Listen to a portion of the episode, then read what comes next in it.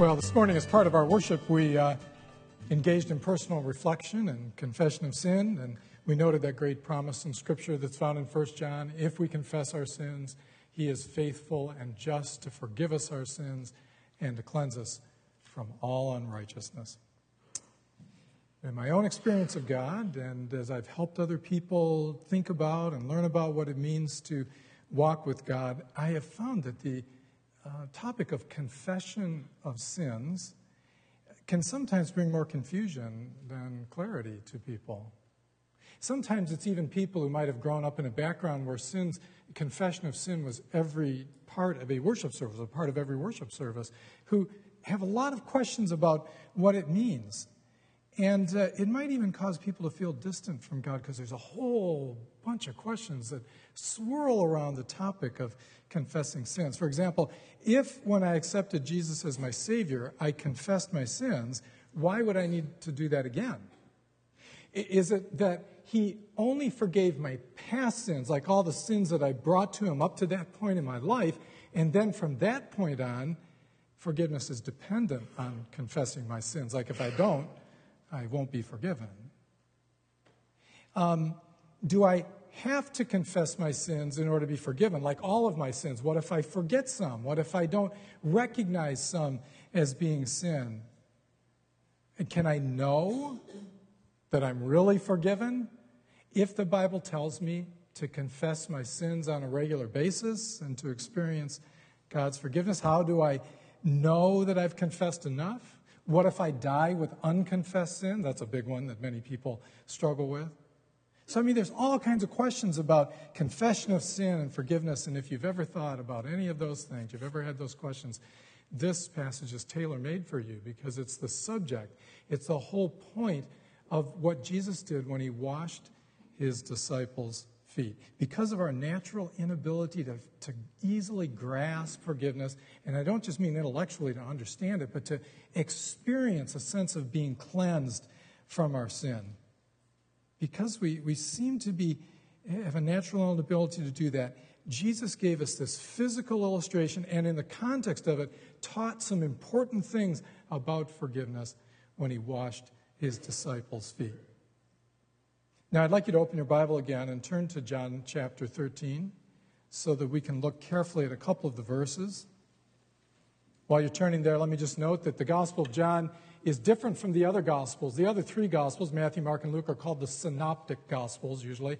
That's because they, they see together. They are very similar in that they're mostly chronological and they cover many of the same uh, incidences in the same order in Jesus' life. But the Gospel of John, which apparently was written later, was um, a, a, a, different gospel. It, it approaches things more theologically than it does chronologically. For example, the first 12 chapters, which are the first half of the book, are all built around seven signs, seven of Jesus' miracles.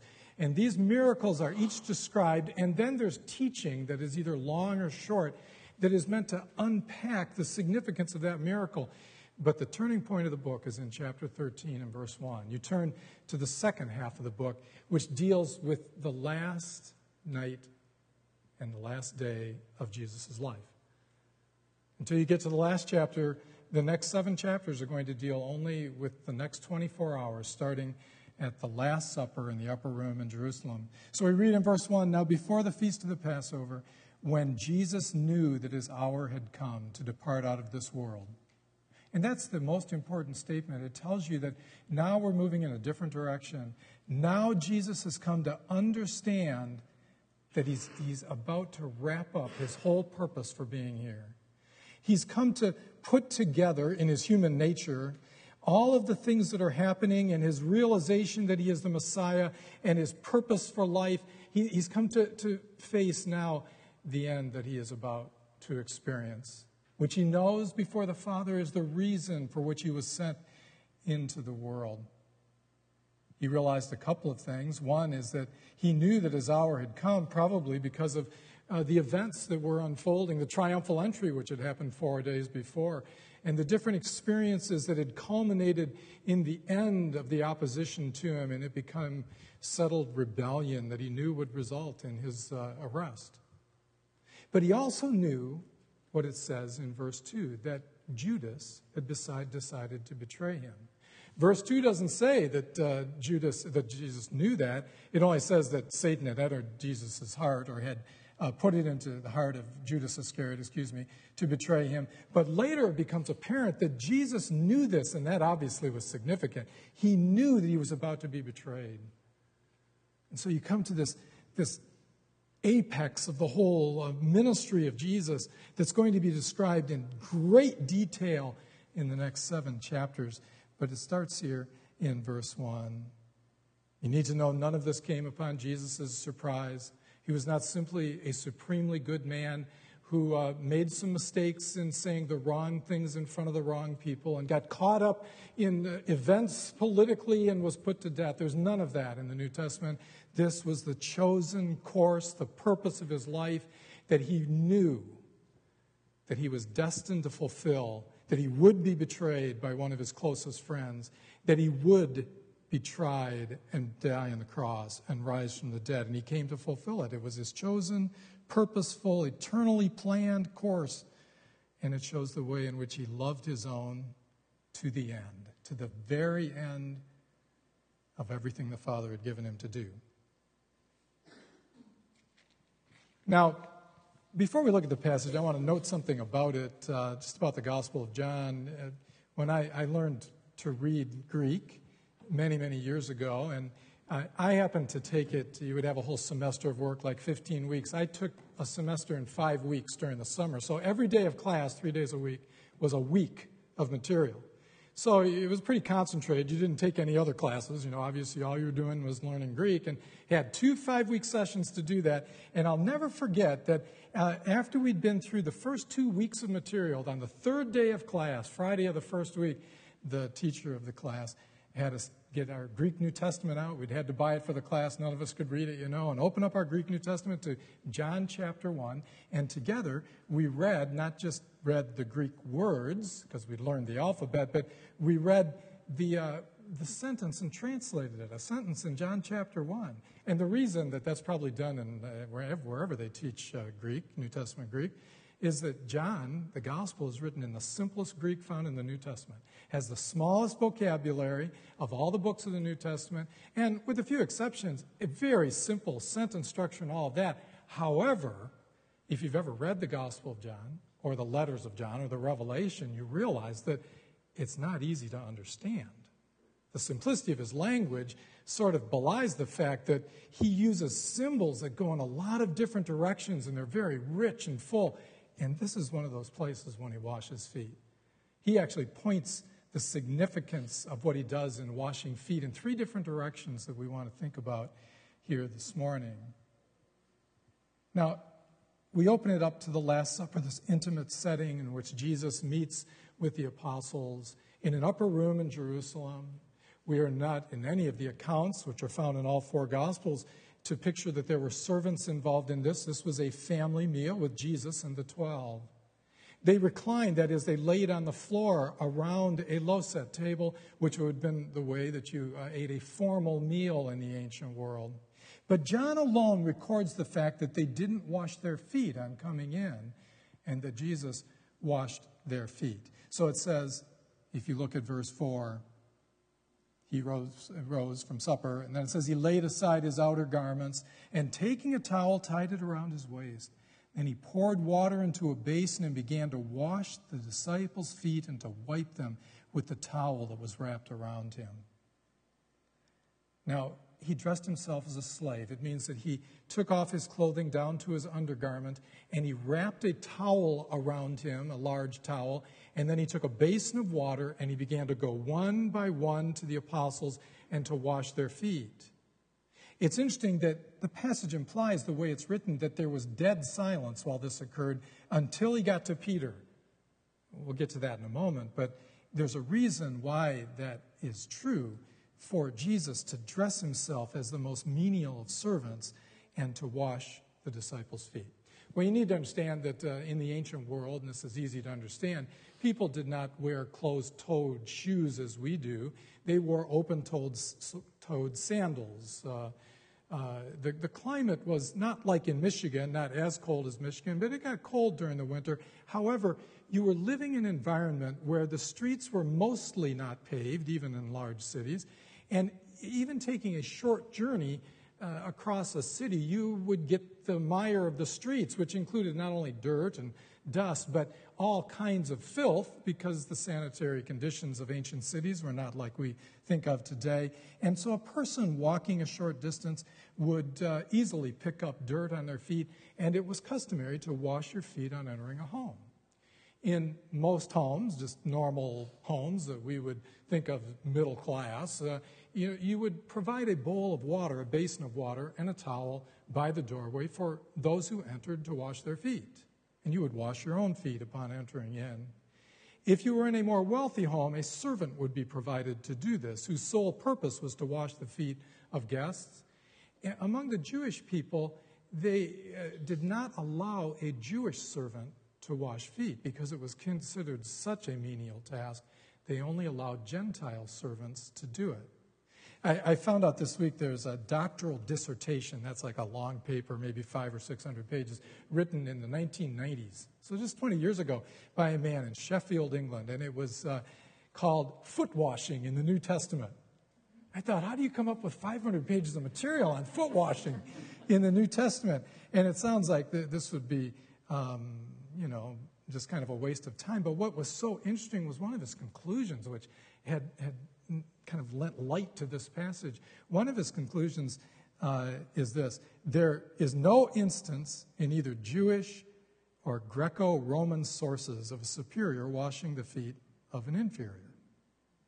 Now, that probably sounds like a so what statement to most of you, but uh, you need to understand we have extremely extensive records of the, oh, of the ancient world, much more than you imagine. Tens of thousands of parchments, pieces of paper, little shards of pottery with things written on them that are kept in famous universities and uh, many monasteries in the East uh, are full of these things. And people have cataloged all of these and used them. So, what this guy is saying is in the ancient world where people wrote uh, usually in one of three languages Greek, Latin, or Hebrew, um, in all of those sources that have been studied, there is never an example of a superior washing the feet of an inferior. In fact, you wouldn't even wash the foot, feet of a friend. You, you would let him wash his own feet if you didn't have a servant to do it. So it kind of explains why Jesus came into this setting and no one washed feet. No one seems to have said, at least it's not recorded, hey, where's the water? We need to wash our feet. I guess they just figured if there's not water, they were just going to go ahead and, and not worry about it. But Jesus himself gets down and then you might wonder, well, why did it take him going through a few of these people before he gets to Peter, who says, Do you wash my feet? Why did they not say anything? Well, the reason is that uh, you need to understand we're coming to the culmination of Jesus' life. And he wasn't one of the guys at this point these men knew that he was a very significant person. They didn't fully grasp what it was he was about to do. They didn't understand everything it meant for him to be the Messiah, but they knew he was the Jewish Messiah, the one promised in the Old Testament. And by this time, they were pretty used to Jesus doing things that were odd and socially uncomfortable and saying things that they just would they'd scratch their head and not understand. They were pretty used to that and so they weren't going to say much if they were like most people. So you picture Jesus dressing like a slave, taking this water, and uh, an uncomfortable silence descends over the room as he begins to wash and dry the feet of the apostles one by one. And they're all sitting there uncomfortable. And Judas says, Awkward. And you're not surprised when it, it takes getting to Peter before finally somebody says something. Now, Peter's the guy in the New Testament who blurts out things all the time. I'm not like that. You may have noticed that. I don't know. But my wife used to say uh, to me things like, honey, do you, why do you love me? And I'd say, well,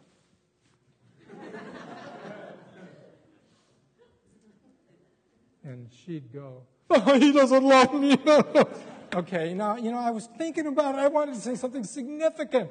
I, am not a person who just says, because you're pretty. you know, or something that she's going to say, well, that all just because I'm pretty. I was trying to think of something, and, and sometimes it really caught up with me. I don't blurt things out. I find people annoying who blurt things out. But I have found they can be a real help on a team because they're the person who will say something everyone else is thinking, you know, but isn't willing to say. And that's what happens here. He's going around, he's washing the apostles' feet. No one's saying anything. But um, he comes to Peter, and there's like three interchanges between Jesus and Peter three questions, or one is a statement, and three answers that Jesus gives. The answers are all significant, require a little bit of thought. So he comes to Peter, and Peter says, Lord, do you wash my feet? Obviously, in recognition. Superiors don't wash the feet of inferiors. What in the world is going on here? And I want you to note what Jesus says to him because it's, it takes a little thought to unpack it. Jesus says, verse 7 What I am doing you do not understand now, but afterward you will understand it. Now, what he's saying is, you can't grasp what I'm doing. You have too many misunderstandings of things to see the full significance of what's happening when I'm taking water and washing your feet. He, he's obviously saying what I am doing is pointing beyond the literal action. If you wanted, you know, just to have an example of being humble, they could have understood that. Jesus could have said, I, I want to give you an example of humble service. In fact, he does apply it that way later in the passage. But that obviously was not the main point. He was doing something of symbolic significance that Peter couldn't grasp at that point. And there were at least two reasons why the apostles couldn't grasp this. The first was the obvious one. When Jesus started washing feet, what would have been going through their mind is what's wrong with this picture? What in the world is the Son of God, the Messiah, the Lord of glory, doing washing our feet? It doesn't happen that way. Slaves do that work. That would have entered their minds, but there's something that you have to dig a little deeper to think about. This overshadowed the whole night, in fact, the whole week before Jesus died, and even the events that followed until after the resurrection. They didn't understand what was happening, and it's hard for us to grasp that because we look back through lenses that know about the resurrection and understand what Jesus fulfilled in the Old Testament. They were trying to put that together. You know, they kept thinking to themselves, we didn't hitch our wagon to the star of a dead Messiah. So Jesus had been talking about, I'm going to die, I'm going to be arrested, things that they were hearing, but it just didn't fit into their understanding. And so they would think things like, now maybe he's being figurative again. You know, Jesus did use symbols, right? Maybe he's talking symbolically about something at this point they couldn't understand. It's like it hangs like a cloud over everything that goes on in the last week. But what's happening here is, is if they were incapable of understanding why this Jesus, whom they venerated as the Messiah, was going to die, if they were incapable of understanding that, what Jesus is saying in this sentence is it, it follows that you can't even understand a symbolic action that points to that death. You won't be able to understand this until he says, afterward. After the resurrection, when they finally came to understand and put it together, it's like all these things fell together in a line in their minds, like all the tumblers of a lock inside come to line up and the lock falls open. That all happened after the resurrection when they looked back and said, That's what he meant when he said that. And that's what Jesus is saying to him here. So, so uh, Peter then blurts something out in the next sentence You shall never wash my feet.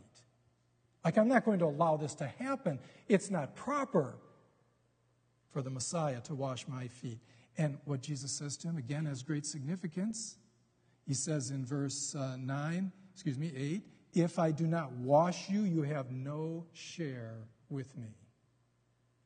The word share means inheritance, or it's to receive a portion of inheritance. And essentially, Jesus is saying to him, listen, it, it, the spiritual significance of what I'm doing right now in washing your feet has to do with your eternal salvation. If you do not allow me to wash your feet, or at least what this points towards, if you do not allow that, you will have no place in the kingdom of heaven. You have no place with me in the kingdom I am about to inherit from the Father. So Peter responds, Okay, if this is about eternal salvation, this foot washing deal that you're doing here, then um, not only my feet, but also my hands and my head. Now, he could simply mean, then give me a bath, but it's interesting that he notes the hands and the head. They are the three parts of the body. We only have two today that are open, right, and visible. They're the two parts of the body that can become dirtied. If the feet represent in the ancient world, which were open to the world, if they represent your journey through this world and picking up dirt during the course of your life or your pilgrimage, the hands represent the way in which you work, and the head, the way in which you think. We don't know whether he has any significance to that, but he's certainly saying, I, I want some total cleansing that will make me able and fit for God. And then Jesus says, finally, the most significant thing, verse 10. He says, The one who has bathed does not need to wash except for his feet, but is completely clean. And you are clean, but not every one of you. Now, this is very important. The one who is bathed does not need to wash except for his feet. And Jesus is, as very often in the, the Gospel of John, using a literal understanding of some physical truth, but he's implying that there's something much deeper that's involved in this. Just like the whole, the whole thing you can't understand this now, says to Peter, this has spiritual significance. This isn't just cleansing dirt off your feet. This has some significance that you're not able to grasp yet, but you're going to grasp it.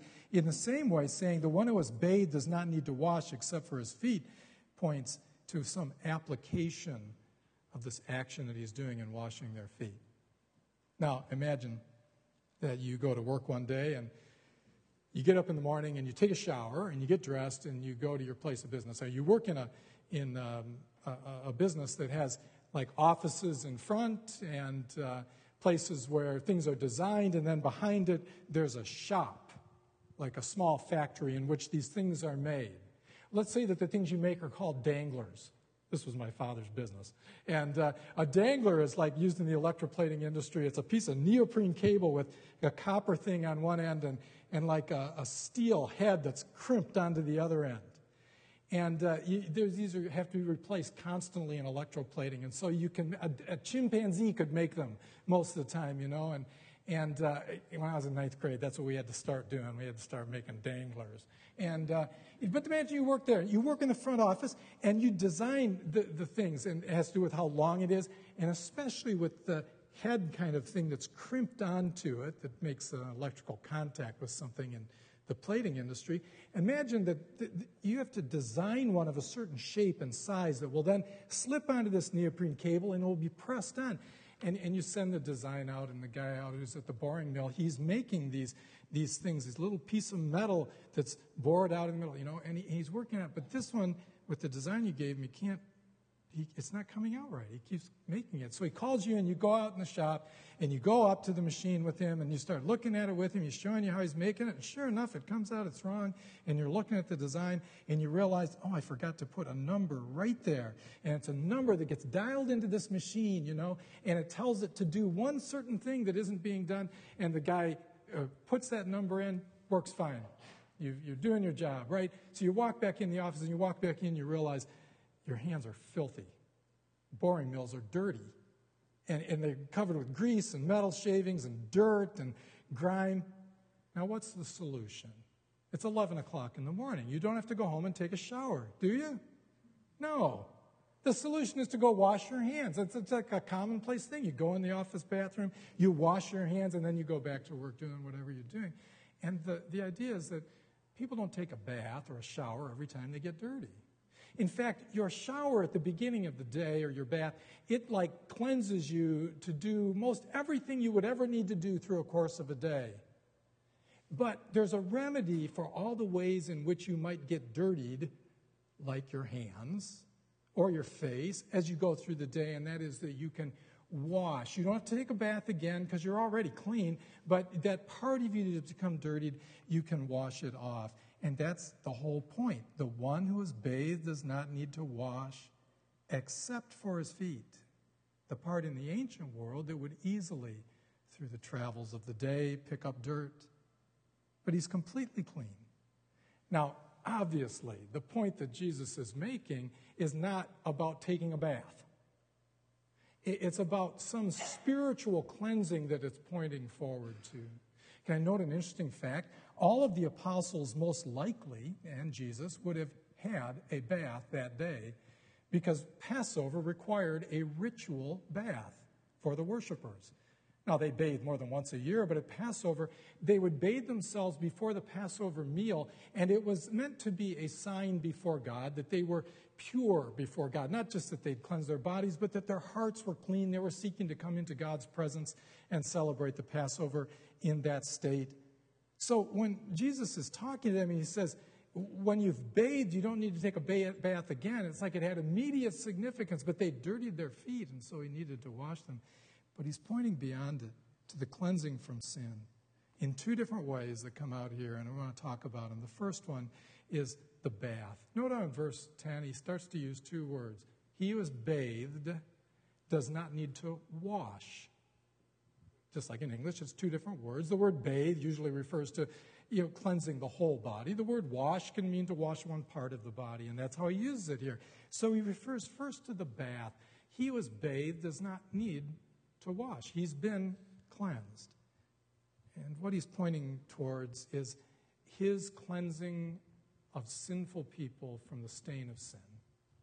That this was going to be accomplished on the cross that he was about to face the next day.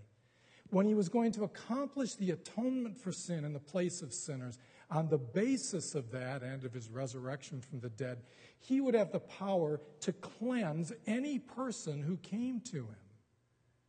And the idea is that Jesus' death provides, first of all, a bath, it provides eternal forgiveness of sins, eternal cleansing from the guilt and the penalty and the power of sin. That's an important thing to grasp. It's shown in the words bathed and washed here.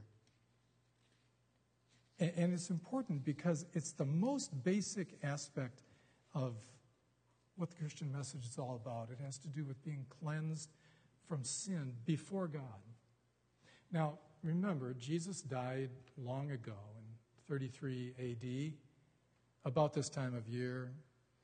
Uh, when Jesus died, he died in the place of sinful people, but he died at a point in time. It was accomplished. In fact, according to the Gospel of John, the last words he said on the cross were, It is finished. It is accomplished. The work that he came to do was accomplished.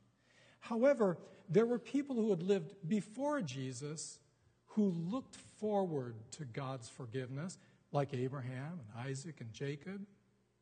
And Jesus' death on the cross pointed backwards, and it accomplished forgiveness for those who had already lived but trusted in the forgiveness of God through the one he would provide but it also pointed forward. So you have to separate between the death of Jesus, in which he accomplished something, that, so to speak, provides the water of cleansing, and the application of that, which occurs at various moments in time for people as we come to faith in Christ. As a person comes to faith, the application of the water is made where that which was purchased by Christ is now applied to the person, and that is the bath, to use the illustration that he's using here. He's cleansing their soul. You can experience the relief of sins immediately, finally, through the death of Jesus and trusting in that. It's like a one time, unrepeatable act. It restores you to relationship with God. It frees you from the penalty for sin forever and is the source of freeing you from sin and all of its power. All of that was purchased at the cross. And becoming a Christian involves that transaction, looking to Christ for forgiveness and cleansing. That's why Jesus says to Peter, If I don't wash you, you have no part with me. You don't belong to me if you don't experience this washing. Now, this washing involves recognition of the need, like a person doesn't wash, doesn't bathe if they don't realize they're dirty. But when they realize they're dirty, they take a bath. And so a person has to first recognize the need to be cleansed, to be forgiven in this case. it also involves a conscious reliance on Jesus to do that. That's what faith is. Trusting in Jesus to clean you up, to forgive your sins, to restore you to God. And it involves a result that is like an inner conviction that what Jesus promised belongs to me. However, the subjective experience of that might take time. People have to learn to walk through life and experience with guilt and those kind of, how to deal with that and experience the cleansing. But the cleansing itself happens at one point in time. Now, imagine, if you will, a 12 year old girl, let's say. A girl who's growing up, and, and let's say she lies to her parents in some significant way. And uh, she's caught, and she feels very bad about it. And this is really bothering her. She feels guilty inside. Imagine that this little girl goes to bed one night and she's thinking about it. And it's troubling her in relationship with God. Imagine she's a girl who grew up going to something like Creative Arts Camp, and she's heard these different things about Jesus dying for sins, and she's a compliant child. She's always believed that that's true. But now she has this sense that I, I, feel guilty before God. Like what I did doesn't just hurt my parents, I'm sorry about that, but it has something to do with the, the, the fact that God is unhappy with this. How am I going to deal with this? She's um, heard the things that have been talked about Jesus, but she sees it in a new way.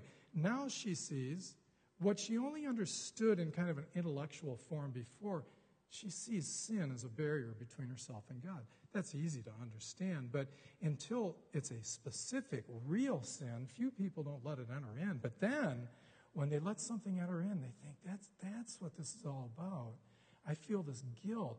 It, it hinders, it, it's breaking something in, in me with God, and I, I want to change to that. So she knows that she's sinned in many ways, but that's just been kind of like, well, everybody sometimes is cruel or unhappy or not nice or whatever. But here's a way in which I have disobeyed God. And, and she realizes that's why Jesus died.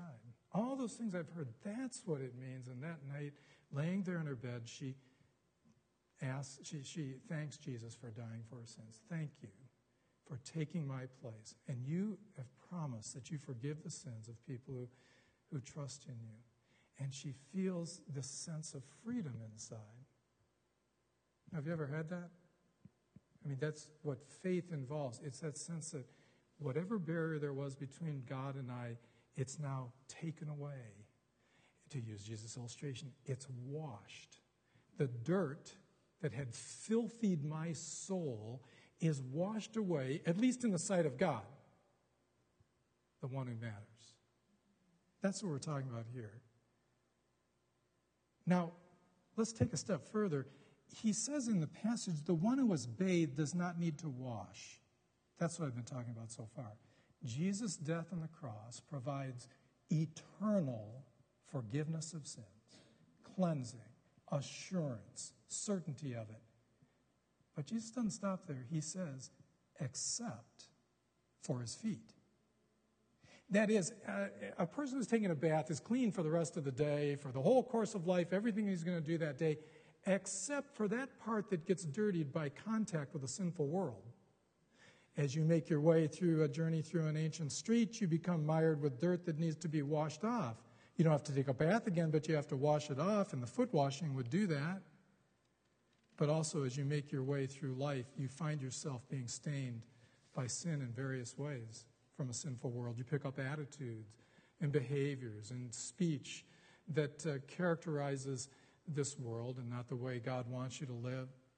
And just as you don't have to take a shower every time you realize that you get your hands dirty, you can just wash your hands Jesus says the one who bathed, bathed does not need to wash except for his feet, the part that has become dirtied. And, and so there's a second thing about the death of Jesus. It doesn't only cleanse us from sin eternally, but it provides for us this temporal, daily cleansing from sin so that we can maintain our walk with God, enjoy our fellowship with God. This one cannot, need not be repeated. It cleanses the soul for all eternity. This one cleanses our feet or our hands or our head or whatever part of us has become stained in our way through this world by adopting behaviors and standards and values of this world. So, in other words, Jesus' death doesn't only provide eternal forgiveness of sins, it also provides this ongoing daily cleansing that we need in order to live for God and follow Him in discipleship. Now, imagine the same 12 year old girl we thought about a minute ago, and now she's 28 years old. She's grown up. And, and as she was growing up, she learned a lot about her relationship with God, and she thinks of herself as a pretty good person, and generally she's speaking, she is. But she knows there's one part of her life that isn't, isn't the way at least God says it ought to be. Like many of her friends, she has adopted a practice that is more the norm in today's world. That is, if she's dating a young man, if she's in a dating relationship, it won't be long before they're in a sexual relationship with each other. And, and this has happened a number of times in her life, and most of her friends that she spends time with, it doesn't bother them. That's the way adult life works. That's just how they figure that life goes. But because of her relationship with Jesus and the facts that she regards as important, there's something that nags at her. What she honestly figures is, I really love Jesus, but that's just one part of his teaching that I think is too steep. I don't think it really applies in the kind of world in which I find myself, but she's always troubled by that feeling, even though that's what she thinks inside. That's what her friends tell her if she says she's bothered by it. But let's say she goes to a wedding of a girl that she grew up with uh, uh, in the church and a, a Christian girl. And, and, well, the pastor or whoever is speaking up front, he, he says some things about the Christian view of marriage, and it like really strikes home to her she, she thinks to herself, you know, if I get married, that's the kind of person I want to be. And, and it's about the importance of marriage and family and sexual purity and, and all of that. And so she has a ready made remedy for her problem. This girl is a Christian, even though there's one area of her life that is really pretty drastically out of whack, we might say. She has a remedy, and the remedy is if you confess your sins, He is faithful and just to forgive us our sins and to cleanse us from all unrighteousness.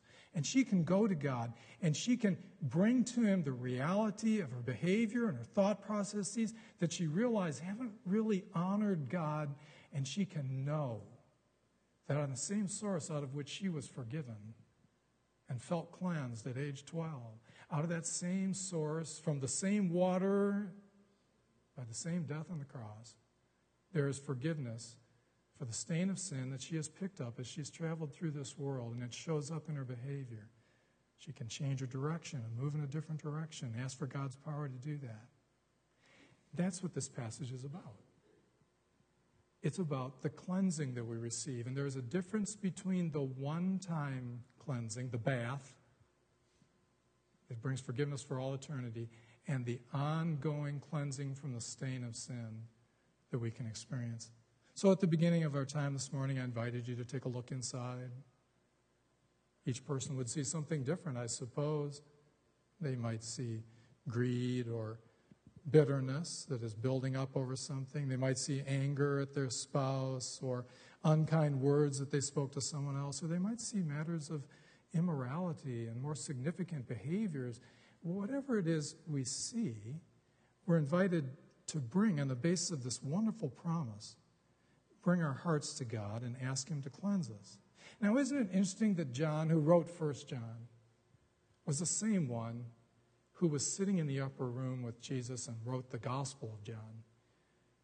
It's interesting that that one sentence is like a teaching way, if we confess our sins, He is faithful and just. It's like a way of saying in blunt outward form what Jesus illustrated to him, what he experienced in a symbolic way, though he didn't even understand it at the time when he sat at the Last Supper.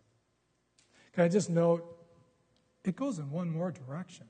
It's interesting that Jesus doesn't leave it there. That obviously is most significant, but it says, beginning in verse 12, when he had washed their feet and put on his outer garments and resumed his place, he said to them, Do you understand what I have done for you? And he goes on and he says, you know, there is, a, there is something you can understand. This first thing about cleansing, they couldn't understand it until they could understand death for sins and resurrection and the whole purpose of the Messiah. They weren't going to grasp that completely. But he, he, he leaves them with one thing. You can understand this. What I've given to you is an example of humble service. This is the way you ought to live and to treat one another. This isn't just something that I did to teach you a sublime spiritual truth, though it is that. It's something that I did so that you would know that the whole basis of discipleship is seeking to live as a humble servant. And if I, the Messiah, put myself in the most menial role imaginable in our society, none of my followers should ever shy away from doing the same thing. But before he had said to them something they would understand, he told them something they wouldn't understand. But what, what we have is we have the ability now to look back. I mean, we look at this passage and we're looking at it through the rest of the Bible. We're looking at it through the cross and the resurrection and the exaltation of Jesus at the right hand of the Father and all the things that have been taught. We're, we're able to look back and see that everything that he said that he said they wouldn't understand, when he rose from the dead, it like brought it all together. And so they were the ones who went out and they taught using specific Old Testament passages. They said, This is what God meant for you to understand, and this is what was fulfilled in Jesus' death on the cross. In our earthly pilgrimage, we can rely on the same truths today. Let's give thanks to God. Our Father, again, we thank you that you are a God not only of glory, but also of grace. And we think of the humility of the Lord Jesus Christ in washing the apostles' feet, and that that is a picture of what he wants to do to human beings, to all who come to him and trust in his death on the cross, that that is the source of forgiveness and cleansing. I pray that you would grant by your Spirit the full assurance of faith to every person who looks to you and trusts you in you alone. We pray this with gratitude in Jesus' name. Amen.